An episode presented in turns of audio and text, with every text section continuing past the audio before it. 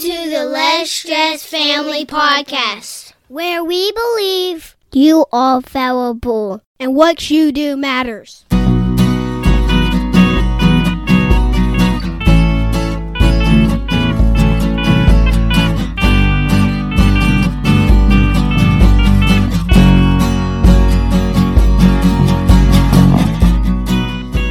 Is episode 149. I am Justin. And I'm Shauna Wood. How are you, honey? I'm great. How are you? I am doing well. Good. Good.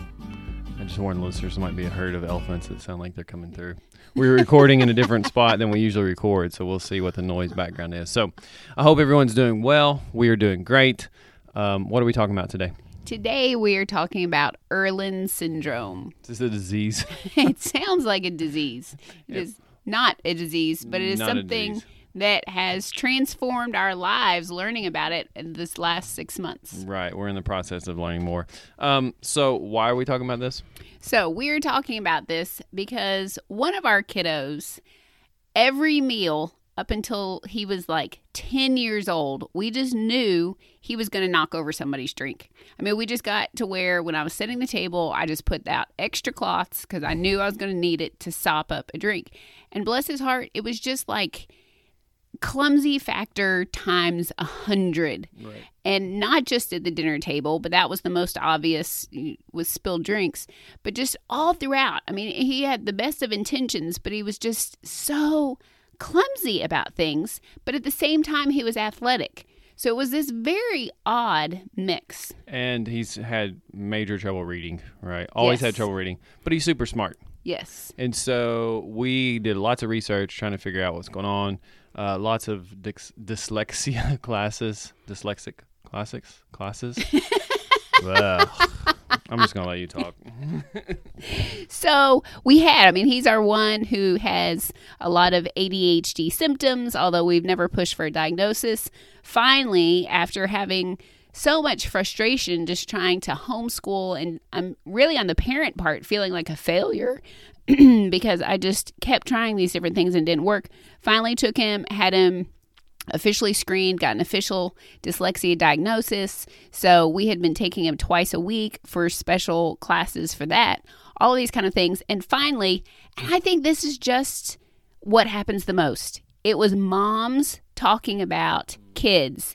And that kind of conversation my mother in law was having with somebody else Sherry, thank you, Sherry. Yes, thank you. Who said, Hey, my friend, that sounds just like her child. And they found out that he had this thing called Irlen syndrome. Maybe you should pass that on to Shauna and have her look into it. Which I did, and it was amazing. The more I researched and read about it, the more it sounded like this child. Mm-hmm. So I actually got to where there was like a self diagnosis on the official Irlen website, a little quiz. And so I was giving the quiz out loud to this child, and Justin was in the room.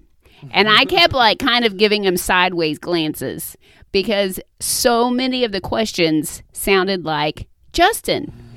But it was crazy because Justin's never had trouble reading. And I mean, he doesn't spill drinks over me all the time or anything like that. Um, so, what we have found out is that this is actually something that impacts people in different ways. Right. So here's a long short of it. Our son, who was diagnosed with it, got the glasses that we'll talk about. They're colored glasses, different layers of colored glasses. So it looks like he's on pace right now to at least advance two reading grades ahead. He could probably possibly be ahead of his reading grade by the end of the school year. which is like, oh my goodness, shut the door, amazing. Right, right. So, as we have been on this journey with him, we have realized that this impacts a lot of people. But I'd never heard of this before, and I'd been in education for a really long time. I've been in different parts of the education world for over 20 years now. And so we kept digging because that's what we do and researching. And it turns out that they estimate 12 to 14% of the population actually has some degree of this. Okay, so let's talk about what is this now. It is not it is not a vision problem, right? Because I still have 20/20 vision, but I ha- definitely have not oh severe whatever the category and I'm way up there with having syn- syndrome, but I have 20/20 vision. So when I go to the eye doctor, he's like, "Oh, you got 20/20 vision." Um, but our friend was like, the eye doctor was like, uh, "But your muscles in your eyes are really like strained, really hard." and was like, "Uh, yeah." So, um, tell us about it. Okay, so another name for it is scotopic sensitivity syndrome. And it actually it it impacts the brain's ability to process the visual information. So your eyeballs are working, but for a lot of people, as in Justin's case, they're super strained because the brain is not able to process everything. And so the eyeballs are trying to compensate, and all of those muscles and all of the connections are trying to overwork all the time in order to allow him to function. So, So that can look like maybe some headaches. That can look like I'm sure you're going to go through lots of symptoms. But it's for me, it's to the point where I just don't want to read. Like I just don't want to pick up a book and read anymore because it just takes so much work. Now, if it's something I really enjoy, I will can read it because I'm an Enneagram Five and I like ideas. But most of the time, for most people, if you it makes school really hard because you're like, ah, this is stupid. I don't feel like burning uh, that much energy because it's you have to take your brain takes more energy to work basically. yes. So, this we found out. So, not only through the journey, first we found out that our child had it. Then the lady that we were working with, the diagnostician, who is fantastic, um, said, well, in almost all the cases, like 84% of the time, if a child has this, then at least one of their parents do. So she said, I'd really like to screen the two of you. Well, I already was like pushing Justin into the process because I was like, listen, this sounds like you. There's different different types of lights just like irritate you. you don't even want to be in a room with yeah, them. Yeah, like here. So here's some more examples for me. Um, one is I found out that the coating on sunglasses actually makes it worse for me. I didn't know that till in the screening process. So I quit wearing sunglasses, and I've had less eye strain and headaches, which doesn't make sense. Um, but fluorescent lights, like I feel like I'm getting electrocuted after about 15 or 30 minutes. 15 to 30 minutes. Like when I go to a big box store and they're all fluorescent lights, like I'm almost grinding my teeth. And you can see it. You we've been married long enough. You can see it like I'm literally like grinding my teeth just to get out of there because it's like it it just does something to my brain. It's it's weird. So now he actually has a legit excuse why he can't be the one that runs to get eggs from Walmart. Yeah, because I'll, I'll have a headache. I just want to like crawl, and usually for me, like I just want to crawl in a fetal position. Like I just can't handle any more stimulus. Like I, the quiet, and I just have to like have quiet just to reset. Yeah. Yes. So we start out with the child, then we find out that Justin has it. And then as I'm continuing in this process, because it was fairly extensive, like the screening and then trying to figure out the correct lenses and that kind of thing, find out that migraines, really bad headaches that are triggered by certain types of lights, is related to this whole thing. Well, since COVID started in March and I went from being on the computer like 10% of my life, my business life, to 99% of my business life, my number of headaches has gone up exponentially. It has been crazy. So I go through the screening and I have it very severely too. So then, of course, the next question that the screener, the lady that we're working with, says is she's like, Well, if you both as parents have this, there's a high likelihood that your other children have it as well. Right. And it looks different. That's what's so weird. It, it is a brain processing issue. So it's like all of us obviously process differently. So we it manifests in different ways. Like for me, I would prefer if I could live in a cave with no light, I would. but you're the opposite. You your lenses that you're getting actually I won't say magnify light, but they are the brightest, lightest colors. I would prefer just putting, you know, black construction paper, I think you said, just over my face if I could still see. Yes. So here are some things that if this is you or if this is someone you know, it is well worth having them look to see if this might be a thing for them. It's estimated that 14% of the American population has this to some level. It's more common than asthma, it's more common than heart disease, but it is much less well known. So, some of the things, um, the highest percentage of people who, who are likely to have this, if you're a child or an adult who has learning or reading or attention problems, then this, there's a 50% chance that you have this, that this is part of the puzzle. And again, it's not like the magic thing, um, but this is part of the puzzle for you. Additionally, if you have headaches, particularly that you know are triggered by certain kinds of light, if you have general light sensitivity, which is kind of what Justin's description would be, if you are on the autism spectrum, if you have been given an ADHD diagnosis, if you have concussion syndrome or traumatic brain injury. And the lady that we're working with actually said that she has helped a lot of people who have had false bipolar diagnoses because she said what's happening is your brain is literally just having to fire and work so hard that it causes a person to just live in this place of frustration. And so, you know, you can imagine, particularly with a child, how that can play out and lead to a misdiagnosis. She said actually a lot of people who have um, oh my goodness, what's the word I'm looking for? Uh, di- uh, dyslexia actually don't have dyslexia, but they have this processing issue that causes it to look like they have dyslexia. So here's another example. Like our son, when he put his glasses on, he's like, "Oh, the page, the the, word, the things aren't moving anymore." Like we're like, "What?" And so a lot of times when he was like reaching across the kitchen table to like he was reaching across the kitchen table to grab something the things like between him and what he was trying to grab were actually moving kind of in his space. so what it means is you just knock stuff over, right? Because you think that's further away or whatever.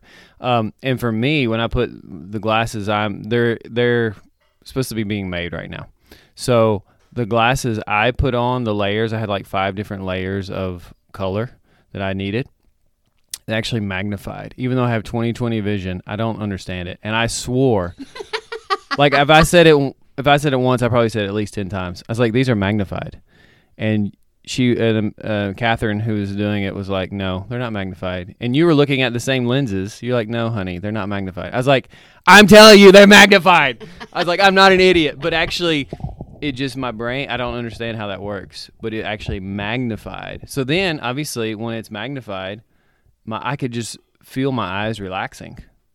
I don't understand how that works cuz but it's a brain processing thing. So once they had the right colors on over my eyes, I my eyes relaxed, I could see things even better even though I have 20/20 vision. I still don't understand that.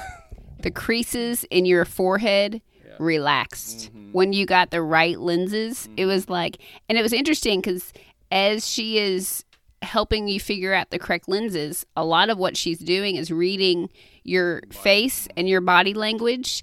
And it's amazing how many times she would know, oh, yep, we just hit the color that you needed because there was just this relaxation that would appear. And our son, like one of the first things he did when he went outside with his new glasses, the the layers that he needed, he could see the veins on a leaf. I don't understand that. He couldn't see them before. I don't know if they were just moving. It was just all in his brain, like fuzzy. But it wasn't an eye problem, but it was a brain processing problem. Because then he could look at the leaf and go, "Oh, I could. I didn't know there were veins on the leaf." We're like, "What?" I know because this is after we had taken him to an excellent, outstanding ophthalmologist, optometrist, yeah. and even one that specialized in pediatric. And they were like, "Yeah, we can tell there's strain going on, but it's not actually his vision." Right, right. Which I still, I'm, I'm like, okay. Which obviously your eyes are connected to your brain, right? right. They interpret it, whatever. So basically, Irlen's is you just don't interpret what you should. I guess. well, and I think of it like this like it's becoming the blue light filter glasses are becoming something that people are aware of because of the impact that all these screens are having on people's sleep patterns and being able, if you don't know, the blue light that's emitted from screens triggers your brain to not release melatonin, which is what tells your body to relax so that you can go to sleep. So, for people who are on screens a lot, a lot of people are putting on these blue light blocking glasses. So, it's like one little snippet of the light spectrum.